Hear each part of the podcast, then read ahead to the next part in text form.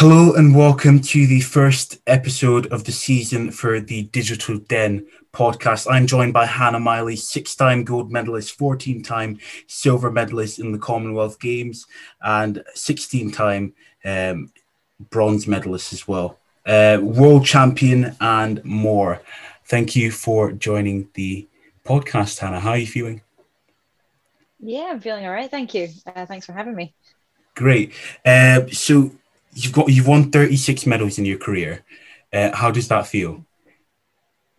Um, kind of running out of places to put the medals, but it feels good. It's nice to have, I guess, medals to showcase the efforts. Uh, anybody who's involved in sport, it's very relentless and can be very unforgiving. Uh, you put a lot of hard work and uh, you know blood, sweat, and tears into it. So you know all the amount of hours days months weeks years he put into training all for that one moment to get that medal. Uh, it, it, does make it all worth it. So yeah I, i've learned a lot over the career over my career. Having the medals has been awesome but also the message for me it's not just about the medals. It is about the hard work the effort uh, you know being able to rise back up when things are not going so well um, and making the most of the opportunities. So yeah.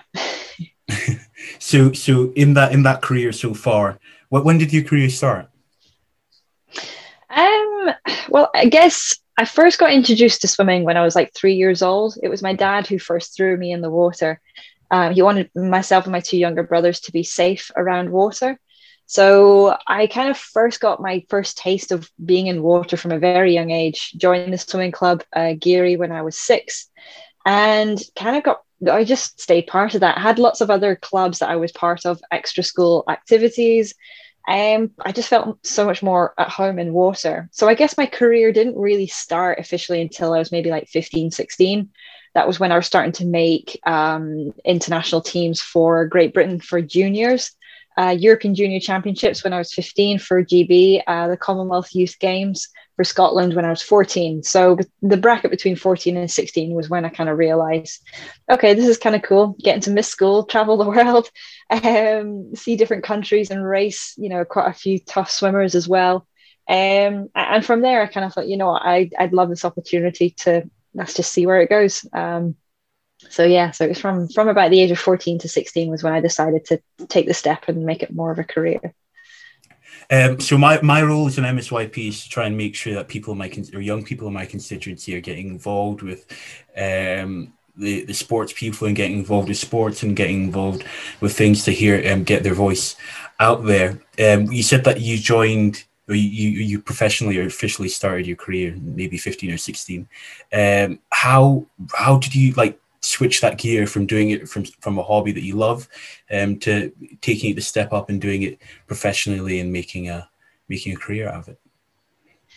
Um you know how the, the saying goes that you know if you get a job uh, and you enjoy your job you never have to work a day in your life because if you enjoy what you do um, and for me, I never really saw my swimming as a job or as a career. For me, it was just something that I loved doing. Uh, I love being in the water. I was hugely competitive. Um, and I love setting myself goals and working towards trying to make improvements in any area that I could. Um, and I'm not typically a, a, swimmer shape. I'm quite small. Uh, a lot of swimmers tend to be really broad. We're like spatulas, really wide, turn us sideways, and we're really like narrow. um, so for me, I didn't really fit that mold, and I loved it. And for me, it was about the hard work, the effort, the intent, and um, just that just that sheer grit. Uh, I do have quite a, a, competitive streak about me. Even in school, it was like you know, here's homework. Right, I've got to try and get the best score possible in this homework, or I've got to hand in my homework first. I always turned everything into like a competitive side, um, but sport meant a lot to me. It, it really taught me a lot of values, uh, you know, and, I never really realized how important that was as a career as such. I guess now I've called it my career looking back, but at the time I never really saw it as a career. I just saw it this is an opportunity. I, as I say, you get to, you know, miss school because, oh, you know, I've got a competition over in Hungary. I've got to miss two weeks of school. You know, it was pretty cool doing that, obviously making sure I stayed on top of my homework. But um, meeting different people, exploring different countries, the cultures, it, it, it, brought so much to my life that I never really thought, you know, had I not taken up sport, you know, would I have been able to have traveled as much or have met the people that I have met. So sports certainly has enriched me. And I can now say it's a career. As I say, at the time, I, I didn't think of it as a career. I just thought it was something that I loved and opportunity wise. yeah, yeah. I mean, to to miss two weeks, I think you said two weeks of school, each competition, mm-hmm. travel around the world. So, how many places have you been to? Oh, good grief, a lot. Um, I think the only place I haven't been to is uh, South Africa. That's probably the only mm. continent I've not. Well, uh, Africa in general, I've not been to as a continent. Um, I, have been to Australia. That was probably one. That was one of my first competitions away with the Commonwealth Youth Games. Was in Bendigo, so that was extreme. It was during my fifth year at school, so I was having Highers, um, and or sorry, it was towards the end of my standard grades, going into like you know my fifth year. So taking mm. homework away from me and jet lag. Oh, I, I didn't expect jet lag to hit you that hard um, traveling to America as well. Again, sort of, you know, time zones uh, and just everything just larger than life. You know, you ask for mm. something small and you get a massive plate of food. Um, re- you know, recently in Rio, the Olympic Games, Beijing in China, like there's been so many countries. I really can't count how many places I've been to, but there have been some amazing places. You don't get to explore too much. So I can tell you all the hotels and swimming pools that we've been to. um, sometimes it is very rare we do get to explore but it you know it makes me realize if i made a little bucket list if i was to go back and explore these places there are certain places that i'd love to go back and uh, yeah kind of take advantage of exploring them a little bit more yeah yeah i mean australia how hot was that do you know what? It was actually freezing. Oh, really?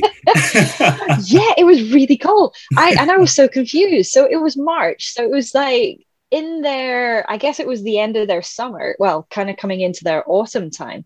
And for us, it was coming into spring. So, you know, we've kind of the, the mm. seasonal changes with the North Hemisphere and the Southern Hemisphere. Um, and it was outdoors. And I just remember being so cold when the sun wasn't out. As soon as the sun was out, I mean, we had to lather ourselves up in factor 50 and, you know, being very pale skinned as well. I burned really easily. So, you know, I was always in the shade. And as soon as you're in the shade, it was just cold. Uh, I mean, obviously, once the sun was out, it was warm.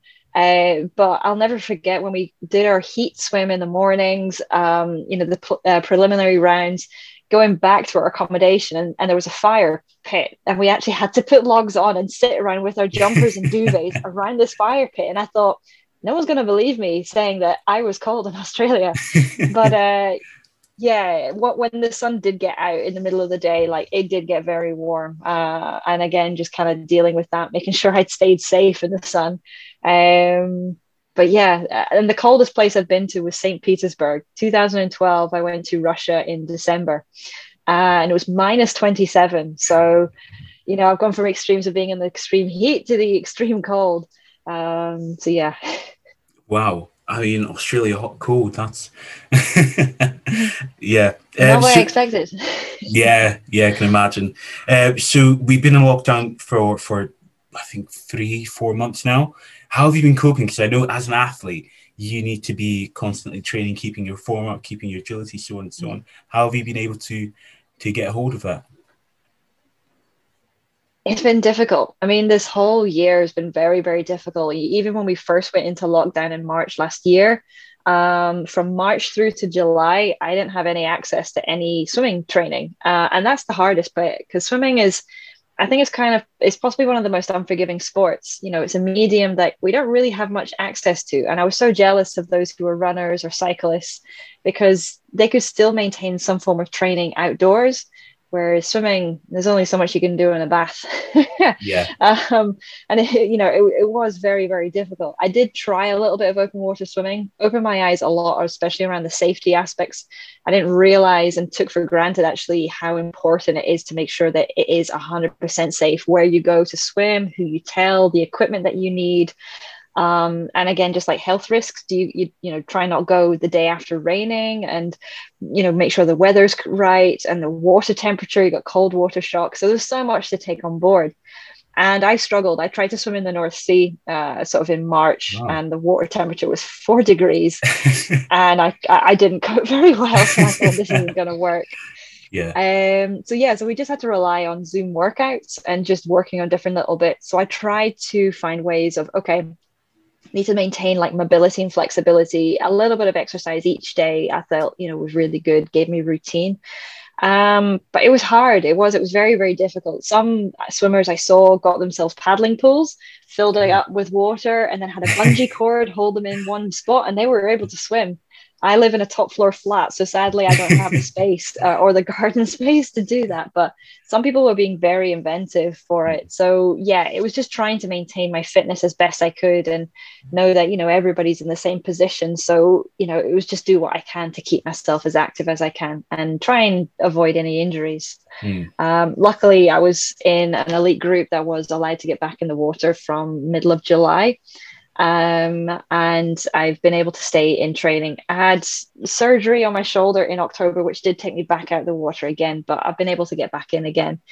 So, you know, I feel very grateful and very privileged to, you know, have the opportunity to still get back in the water. But it's certainly given me a different perspective on the importance of, you know, just maintaining that m- uh, mobility, flexibility, and just keeping your body moving, not just for your physical health, but for mental health as well um, because I suffered quite a fair bit with it. Um, you know, you train for you know four year cycles going into Olympic Games, and each day that I'm out the water, I was just watching all that hard work get chipped away, and and that was hard. That was really mentally tough, knowing that all that work just felt like it was going to waste. Um, so, you know, getting out and about, my dog was probably my best friend throughout the whole of lockdown. She was amazing. You know, she forced me to get out for the walks, especially when mm. I felt I had days where I just, you know, I, I was just so fed up. You know, she had to go out for a walk. So, you know, she taught me to keep going with exercise and, um, that made a big difference for me. Yeah. Um, so yeah, so it's been tough, but you know, thinking outside the box and you know, being brave and challenging myself in different ways. Uh, there's lots of individuals out there offering help, support, um, and I try to sort of do the same and offer help and support for other young swimmers. So hmm. yeah, I can imagine because um, Olympics are the, like the, the, the big one that you you you hmm. work your way up to over the past four years. Um, in the Olympics, looking at your stats here, you came for representing Great Britain. You, you in 2008 you came sixth. In 2012 mm-hmm. um, you came fifth, and in 2016 you came fourth. It shows your progress that you keep climbing up a climbing up a, a pole position. So I think the next one has to be top three. It has to be. yeah i mean that's the thing it's like you go any olympic games if you get to go it, it's it is such a spectacle and only the top three in the world ever get to be on the podium. So it's such a scrabble to try and, you know, put your hand on the wall first. And I was 15 hundredths of a second away from that in Rio. Mm. Uh, so that was both a blessing and a curse because fourth position was the best position I'd ever been in. It was one of the best times I'd ever been in, but I was just so agonizingly close to that medal. So coming into Tokyo, like whether I get to make the team or not, I don't know. I've still got to go through that process to see if I can qualify. But um, for me, you know, I realized that just being part of the team has just been so exceptional and just so phenomenal. Um, I really love being part of the whole Team GB process, and uh, and yeah, and winning a medal is any athlete's dream. But sometimes we're lucky enough to win them, and sometimes we're not. But it's not the end of the world. I, you know, I'm very proud to have said that I've represented uh, three, you know, Team GB for three Olympic Games, made finals for three Olympic Games as well. Um, so so yeah, so we'll see how it goes for the fourth one. Yeah, yeah, all eyes on that one. Um, you talked about lockdown. Yes. you talked about lockdown being um, quite hard. I know I, for myself, Netflix is almost like my best friend. So, did you have anything on Netflix that you were binge watching, or anything that you had your eyes on, whether it's Netflix or other streaming services? Oh, just loads of stuff. I got to the point where you get almost bored, but you just yeah. think, oh, well, what now? you get really hooked into a season, and then as soon as it ends, or I've started noticing, especially on Amazon Prime, they get you hooked on a season, and then when you come to the last season, you have to pay for the last season, and you're like, ah, no. So we went through, uh, I think it was at Chicago Med, uh, we oh, went and yeah. watched all the season of House as well. Mm. Um, we got Disney Plus, so started going through all the uh, Disney, you know, the animated, all the Disney movies. Um, some of the new ones that came out, like Soul and Onward. Um, caught up on like Bake Off as well, Bake Off the Professionals, uh, Junior Bake Off.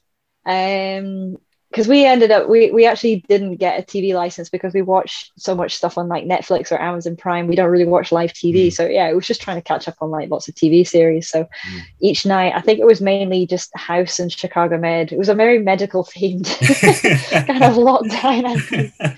Um, but we, we tried to sort of make sure we weren't too much involved in front of the TV. So for me, training my dog, doing dog tricks with her kind of kept us entertained as well. Yeah. Um, so yeah. I I remember the first time when when they announced schools were closing to and so on, and at first it felt like it was amazing. I could I I'm speaking for myself, but I can only imagine how it felt for you. Um, so it felt like amazing. School off, um, get to plan your whole day, maybe leave things up to like the last day, and then you get it done, and then you can whether go on Xbox or or um, text and so on and so on, do other stuff like that. But I think on the first day, um, I was looking back at my photos um, and I, I realized that I, I, commented on something first day in lockdown and I'm already bored. How is how is the first day for you? I think I saw one post and it said, you know, first day on lockdown, just been to the supermarket, got all my food, got my snacks. Five minutes later, I've eaten half of my food. For me, it just felt like that.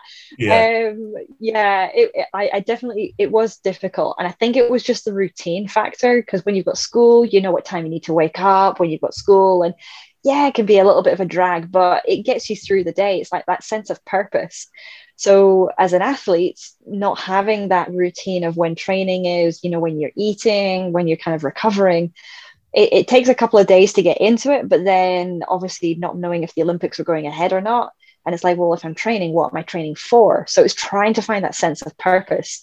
So yeah, I had to kind of sit down and write down a couple of, you know, things that I could control, things that I couldn't control, just to kind of get my headspace right. But yeah, there were times where I was incredibly bored. But as I say, my puppy, well, she's a year now, so she was very much a puppy. Mm. Uh, during lockdown, she kept me very yeah. busy. And yeah, I kind of put a lot of my focus. So I was very, didn't get bored that often because of her. She made me laugh um, and she forced me to go out for walks. And yeah, it was really good fun. She taught me an awful lot. She was probably my biggest teacher uh, during mm. lockdown. I mean, in lockdown, I know one of the things that I spent, I tried to get into is either learning an instrument or uh, baking. Um, I know I got got myself into that. I needed to go on a diet, and quite soon after I realized. Um, but yeah, um, have you learned any instruments or anything in lockdown, or did have you learned? Do you know any instruments? Do you play any? I used to play the piano, but again, uh, because I live in a top floor flat, I've not been able to play the piano for quite some time. I've not been able to get them up the stairs. But um, I, for me, it was more like a physical challenge. I really struggled doing like single leg squats. So I worked on trying to get myself to do a single leg squat or pistol squat uh, unassisted. And it, it t- it's taken me a long time to get the mobility, the flexibility, and the strength to do that. Um, so yes, I, I learned how to do the pistol squat. I did try a little bit of baking, but again, it was great fun, but very dangerous just with the amount of sugar I think I kind of went through. Um, and I keep going back to my my dog. Like for me, I've you know I had a dog as with my family, but for myself and my partner, she was our first like our yeah. own personal dog. So becoming like almost like a dog trainer and teaching her tricks and you know trying to teach her to do little things like yeah, I, I can ask her to she has a blanket to get up on the sofa so i say blanket and she now will go and run to the basket pick up the blanket and bring it to me. Um i can teach her to you know sit pretty so she'll sit up and like squat down or i can ask her to cross her paws and she'll cross her paws or i can ask her to pack my swimming bag and she will pack my swimming bag. So it's actually been really good fun teaching yeah. her. And that for me has kind of been i guess my own skill because i love working with animals and i've always you know enjoyed watching lots of animal programs. But to actually work with poppy you know for you 24 7 uh, on lots of different things and to make it fun for her. But fun for me i, I learned an awful lot on communication um, how to you know set her up for success Uh, and if she doesn't, you know, if, if, she fails at something, it's to learn from it and then move on and, you know, not to get cross or angry with her or frustrated. It's, you know, it's never her fault. I've got to try and rework my teaching. So I learned that a lot about myself as well. Mm. Um, and yeah, there's just been a couple of other little bits, like even sitting down, kind of coloring in. So I guess I didn't actively go out saying, right, I'm going to try and learn this new skill. Apart from the pistol squat, I kind of just took on different challenges as much as I could. I enjoyed, I, I started creating little challenges as well. Um, I did like the toilet roll challenge where you have to drop the toilet roll from behind that, your head yeah. and try and catch it between your legs. Um, I enjoyed setting up those little things as well, just to try and keep people engaged and have fun with it. Um, you have no idea how many times I had to try to get that toilet roll challenge done. I saw oh I saw when you celebrated it. Was... yeah, we completely missed the high five as well. that was a task and a half. Uh, but uh, but yeah, apologies, I rambled on on that question. no, no, no, it's fine. Uh, I I mean, you've talked about swimming and, and your dog being a key part. Um, would you ever look into in if you didn't if you weren't a swimmer, maybe um, veterinary veterinary work, um, or uh, something to do with animals, working with animals? Yeah, I actually was. I so wanted to be a vet, and it, I was kind of at that decision before I decided to stick with swimming. With do I pursue veterinary like as my main like career? Um, and I so wanted to work with animals. I've watched all the veterinary programs and got all the books. And the only bit that I was really struggling to get was obviously the work experience because with training it was very difficult to find the time to go and actively work at farms, go and shadow vets at the clinics. Um, so I still have a huge passion for working with animals, but for me, I think I would use it more as a hobby than actually make it as a career. Um, and yeah, you know, animal hydrotherapy for me combines the two things that I love: hmm. water and animals, helping animals, and using water as a source of healing um, that would be the you know the ultimate dream. Have two training pools one to help train young swimmers and another one to help fix animals. Yeah, yeah. that would be that would be awesome. But yeah I, I you know i can see myself as an individual that will have more than just one dog. Um, yeah. and for me that you know it doesn't have to be a career. It's just a hobby something that i love something that i enjoy and um and just to give back and help to the animal world as best i can. So mm. yeah. Um so you, have talked again about swimming and so on, uh, uh, and your career with that. Um, I believe you used to train at Inverurie Swimming Centre. Um, so no, I actually moved in 2016. So I, uh, after the Olympic Games, I moved to Aberdeen, um, and I now train at the University of Aberdeen swim performance team. Uh, so I actually now train at the new 50 meter pool. But every now and then I, I did sometimes go back and train at the pool in Inverurie. mm. uh, so um, Inverurie Academy now, I think it's, it's merged with. I just say I think I, I, go to school there, but it's merged with um, um, the swimming pool, and it's made it's like this massive um, new building. So yeah, you got hydro mm-hmm. hydrotherapy pool and so on and so on. So it's quite good there to bring back yep. um, on the memories. Do you remember what were your your best memories training at the swimming center before it was knocked down, before you moved? Um, yeah, for me it was just it was a tough training pool because it was four lanes, 25 meters, and it would get very wavy, almost like swimming in the North Sea. So it wasn't always the easiest conditions, but for me, I loved it because it challenged me quite a lot. Hmm. And it just felt like home. Like for me, you know, I didn't need a big fancy facility. I had my coach, I had my teammates, and I have the water. That was all I needed. Um, so it made me appreciate when you do get to the bigger swimming pools and the fancier facilities, you think, oh, this water is really nice and smooth. Oh, I have space. Um, and for me, that pool taught me an awful lot about myself as an individual, about, you know, make do with what you've got, work with what you've got. And just because, you know, it's not a fancy facility doesn't mean that it's, you know, it doesn't, it has to be ignored or thrown out. It still can work. Um, there'll be some days where you turn up and maybe the thermostat was maybe a wee bit high. So it was hot water. So we had to adapt our training. So you always mm. had to be thinking on your toes depending on what the sort of conditions were. But you know, for me, I loved it. I, I love training in that pool. It, it, you know, it took me to three Olympic games, so you know, I can't knock it. I have very fond memories, and I was very sad when I found out they were closing. Um, I've asked if they could give me a, a, one of the tiles so I could remember the pool by. um, but at the same time, the upgrade I think was definitely needed for Inverurie. It's you know yeah. a fast growing town, and uh, I definitely think that they needed the space.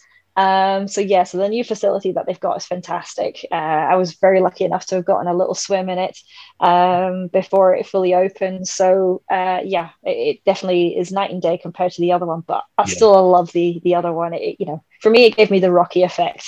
yeah, the, the, the memories, bringing back the memories. Um, you, you back on on the lockdown topic. Did you or not in lockdown actually, but in general, do you have like a favorite treat or snack that you like to snack on every now and then and now and now and then? Um, oh yeah, I have a food like for me, salt and vinegar crisps and Haribo. They are oh, dangerous Haribo. for me. Like I can sit and eat through a whole bag of salt and vinegar crisps. My mouth will be on fire, but I just will keep eating them.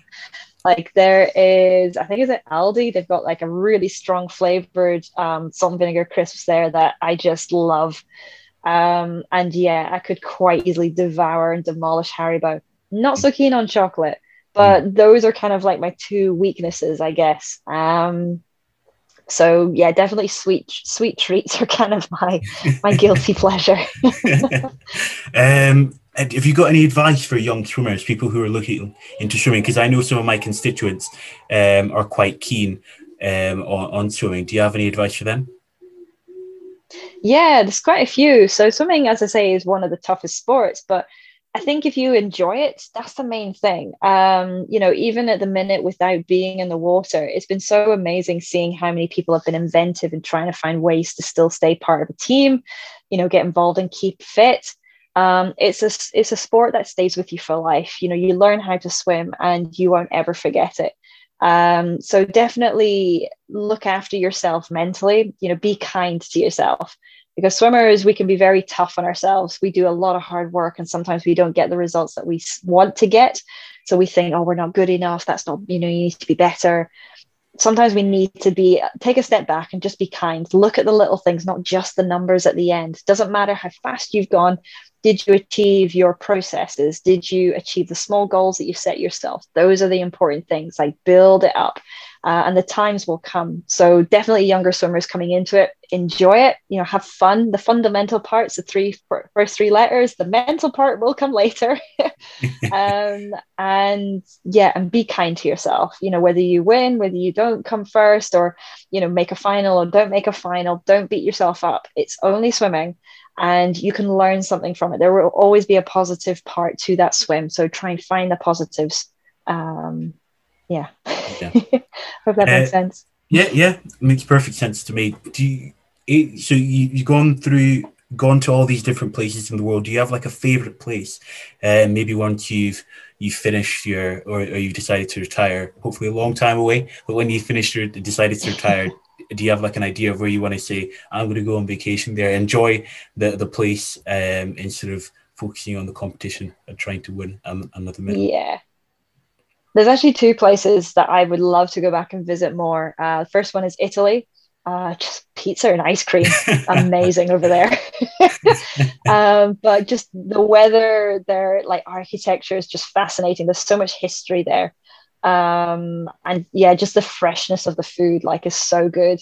Um, so italy especially and canada. I love canada. I went there in november and i've done a couple of competitions there. And for me it feels a little bit like home. It feels a little bit like scotland but obviously the weather's a wee bit nicer and that when it's warm it's warm. But however their winters are pretty severe as well. But I feel it's got all the nice bits of America and it doesn't have all the advertisements being thrown down your face. So uh, the scenery in Canada is just stunning. So the dream would be to hire like an RV or camper van and just tour around and kind of explore Canada as best I can.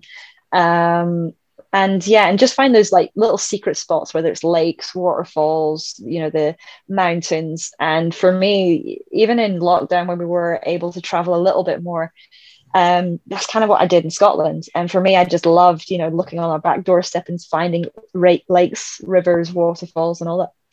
Um, but yeah, Canada and Italy are the two countries that I would love to go back on and do a vacation there at some point. Great. You said the the pizza's quite nice. Do you were you able to try the pizza and the, the ice cream when you went to comp- compete there?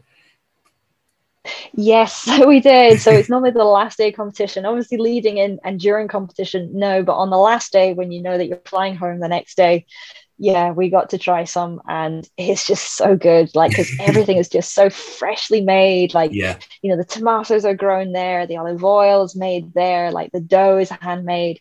Like, there's, there's the freshness of it, and it's like the proper thin, crispy bases um, and you just don't feel heavy afterwards. Like it's just amazing. And there's so many different flavors and different toppings you can have. I remember getting the menu, and there was like four or five different pages of just pizza.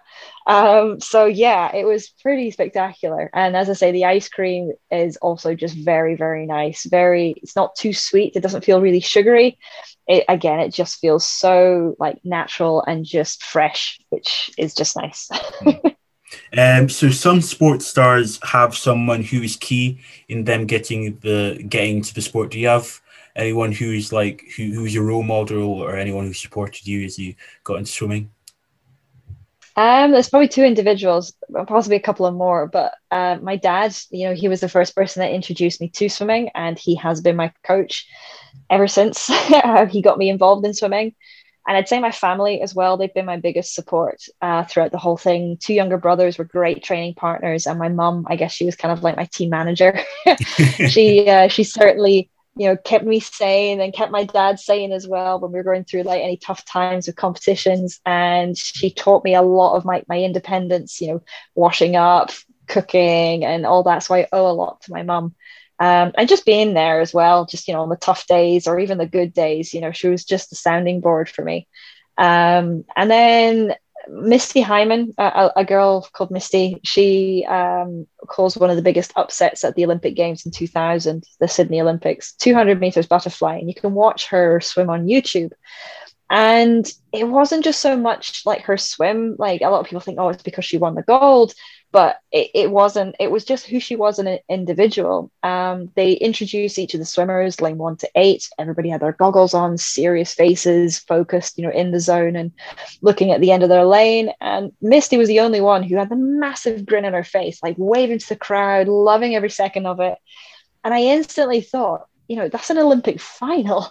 And i thought if you've worked so hard to the point where all you've got left to do is to enjoy the moment I thought that's such a cool place to be. Yeah. So for me, she taught me a lot on the enjoyment of doing what you do is really, really important. And um, just the fact that she's just such a kind, genuine person. So for me, she really inspired and aspired me to be the person that I am today. Uh, you know, she takes her sport very seriously. She worked at the little details. She thought outside the box with her coach. You know, they were kind of looking at fish for their underwater work to kind of try and translate it to their underwater work um, and for me i feel it's quite similar between myself and my dad. And and yeah and i just fell in love with her personality and who she was and as an individual. So she was my sort of swimming inspiration. But my dad and my family were my huge inspiration for support and for getting me through it all and being on the journey with me.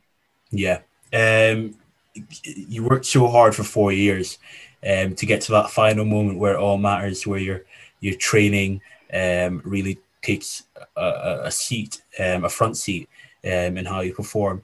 Do you have any like any favorite training um, things to do when you train, or um, things to keep your head in the game as you're on the track, ready to to run that, or not run, swim? Sorry. Um, you should see me run. it's like watching a penguin trying to run. um, yeah, music for me. Music's like a really big part for helping me just get into that headspace to try and block out the noise, try and, you know, zone in and ignore the distractions and all the other noisy bits that can kind of go on. And um, just gets the adrenaline going, gets my, I don't want to say hype because I feel that's such an overused word when it comes to sport and music. um, it's not so much it gets me hyped up, but it just makes you feel you're invincible like if you get a really good track or a really good song and it just gets you you feel so many different emotions with it. So for me i really use music to help me feel the emotions that i want to feel before a race which is excited focused energized and happy. You know i want to have music that makes me feel happy as well So my music taste is very eclectic. Like it's such a wide range. I range from like instrumental only to some rap to some dance, electronic, pop. Like it's anything and everything apart from heavy metal or screamer music. That's probably the only two genres that I don't tend to, I haven't quite agreed with me yet. Um, but yeah, definitely. Even if I'm having a day where I feel like I'm struggling mentally, it's like, you know, in the winter, it's dark and you're like, oh, I've got to get back up turn the radio on before I get to the pool, try and find a good music, or put my phone in and put, you know, plug in like my sort of go to playlist. And that'll keep me going. Um, and then you've just got that tune as well, a tune that you like that's going to stay in your head. Because if you go tune that you don't like and it's stuck in your head, it's a nightmare. Um, so yes i guess it can be a bit of a blessing and a curse when it comes to music but yeah music's definitely my go-to if i feel like you know i need help to kind of get me in the zone or need help to calm me down um, or help just to kind of make me feel good hmm. do you have so so when you're when you're like in the days leading up to uh, uh, a swim like a big one whether it's a championship a commonwealth um, or an olympic how do, how do you get yourself ready for it? Do you have any special preparations? Do you um, do anything in particular? Do you have uh, like a go-to phrase or or like a, a superstition that you get into? I was going to say a lot of athletes will call this their superstitions. um, for me, it's packing my bag. Like it's the night before. So for me, I have this routine of opening up my bag. There's nothing in it, and it's like right get my racing cap goggles swimsuit, spare racing cap goggles swimsuit, towel clothes to keep me warm, food. How many races am I doing? Do I need two gels? Do I need three cereal bars? Recovery food, compressions for recovery. And so I, you know, for me, that sort of like tick box process of all the things that I need for the day. And I always overpack. My bag always ends up being far too much, but I rather overpack than be like, oh, I wish I had that, or oh, I've forgotten that. So yeah, I, I, always try and make sure that I cover all my bases for any scenarios and pack that bag. So for me, just that in itself helps get me in the zone and mindset before a, a competition. Um, normally a couple of days beforehand i'll try and look at again different bits of food that i need to take with me uh, i start making my list. So uh, I, I, try and like write on my phone in my notes. I start noting down the things i need to take. Um, and then when it comes to the day of packing i can check off and know that by the end of it i've not got that mad scramble of oh i've forgotten this. I need to put that in. So it's kind of a methodical thing for me that packing my bag. Hmm. um, so when we talk about swimming as, as a whole, um, have you? I'm, I'm, sure you've looked at like the swimming greats, the people who um, who remind you or have or are, are like role models for you in in the competition. Do you have any role models in the sport um, that you you you rate? Yeah, so Misty Hyman, I guess, as a swimmer, was one of my role models. Um, and I guess any swimmer, because I do feel, you know, you you know the hard work and effort that goes into it. So anybody that you compete against, like I hugely admire. Um, and I do hugely admire the distance swimmers as well because it always tends to be like they're always the first in, last out. The mileage that they have to put in is huge. Um, but then I also am in awe of the sprinters because I would love to sprint. You know, I've only got one little fast twitch fiber that lives in my little pink toe. Um, but it's you know and just the power and the sort of um how strong they look and just the effortlessness when they go in and swim is just incredible. So yeah I, I hugely admire any swimmer that wants to take it to the next level and you know take it on as a career. Um, and those that are brave enough to step outside the norm those that are brave enough to challenge themselves you know maybe do a couple events back to back or do events that maybe they're not strong at but still try and perform um, yeah, there's, there's a lot of great swimmers that have uh, made history. As I say, Misty Hyman is one of them. She caused one of the biggest upsets at the games. A girl called Katinka Hosszu, who I've raced against since I was 15. You know, she's gone on to become a phenomenal athlete known as the Iron Lady. She's very, very tough. Um, you know, you've got uh, Matt Biondi, you've got Pablo Morales, uh, Michael Phelps, Ryan Lochte. Like, there's so many names out there that some people might be going, huh, who's that? but if you're a swimmer, you might know who they are. So, you know, it, it's good fun. You do find these incredible athletes that just have their own story, their own journey to get to where they need to be. Um, and yeah, I hugely admire that. Um, you talked about um, when you when you go two weeks off. When you were in school, you went two weeks off to, to Hungary and, and different places around the world to um, participate in those competitions. How did you cope with exams? I think a lot of young people um, will be quite interested to see how um, you were able to fit in exams and then competitions and then your own personal life um, into yeah that quite testing time. yeah, it wasn't necessarily the exams; it was more the homework. Um, trying to stay on top of homework was uh, really, really challenging. And whenever I went away, my dad would always write a letter to the school to ask permission to inform them that I was going away, and then also to add any teachers that would like to give extra homework, please do. And I was like, no, don't do that. But actually, it was probably one of the best things for me because it made me stay on top of things and I could always stay in touch with the teachers via email. Um, the, the way that it, the only way I could get around it was by creating a timetable. So basically, managing like each day, scheduling in when I was training, when I would have my breakfast, my school day, lunch times, you know, any opportunity I saw to do studying or to um, you know catch up on homework i would then find it in my timetable and do it.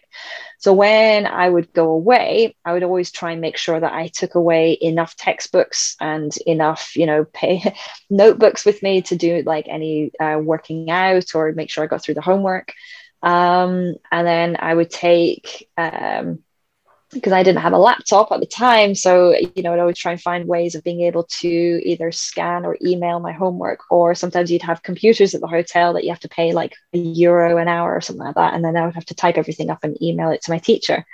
So, communicating with my teachers if I needed help as well was really important. So, if there were times that I was struggling, um, when I came back from my time away, trying to see if I could meet up with a teacher at lunchtime. So it did impact, I guess, on my social life a little bit because I was either swimming or studying. Um, but I was very lucky enough that I had some friends who understood and you know were really respectful that they knew I had to get through the work. And what we did was we try and plan in when we could meet up. So if there was something that I couldn't attend because I wasn't here, we'd be like, okay, well, let's try and arrange for when you are here to try and meet up and do something there. So as I say, I was very lucky enough to have some individuals who were, uh, you know, quite responsive to that, and you know, never made me feel like I was missing out um, you know, it's still teething problems. And I guess for them, they were quite heavily into music and art. So I guess they had their own hobbies. For me, swimming at the time was probably seen as a mm. hobby, just a very intense one. Um, so I think they they understood in that sense that you know, okay, I'm not here because I'm competing or I'm training. For them, it was like, oh well, we're away, you know, to perform at a theatre or for practice. Um, so yeah, timetables communicating with the teachers and not being afraid that if you are stuck and not understanding it, asking for help. Um, and pretty much a lot of my lunch times after I had lunch, I would spend in the library. Um, quite a lot of people used to make fun of me for that, but I wanted to get my homework done because for me, as soon as I finished and I was given the homework, it was fresh in my mind. So I would just get it done there and then, and that allowed me to kind of stay on top of it. And as I say, if I felt I was still struggling, meeting up with teachers in my lunch break as well uh, to kind of go through other little bits just helped me uh, mentally get through it. Um, so yeah, so those are kind of the bits, uh, and it, you know, teething problems it didn't always sort of work out. There were some days where there were some bits i did struggle with but it's being making sure that you always ask for help when you need it because uh, i guess the teachers won't know you need it unless you ask for it. Yeah yeah, so that is a wrap for the podcast. A special thanks to Hannah Miley, 36 time um, gold or 36 time medalist um, in Commonwealth, um, soon to be the Olympics and other championships around the world. Um, be sure to follow and subscribe on our platforms Spotify, Google Play, Apple Music, YouTube, and SoundCloud, searching the Digital Den podcast. Thank you for joining us, Hannah.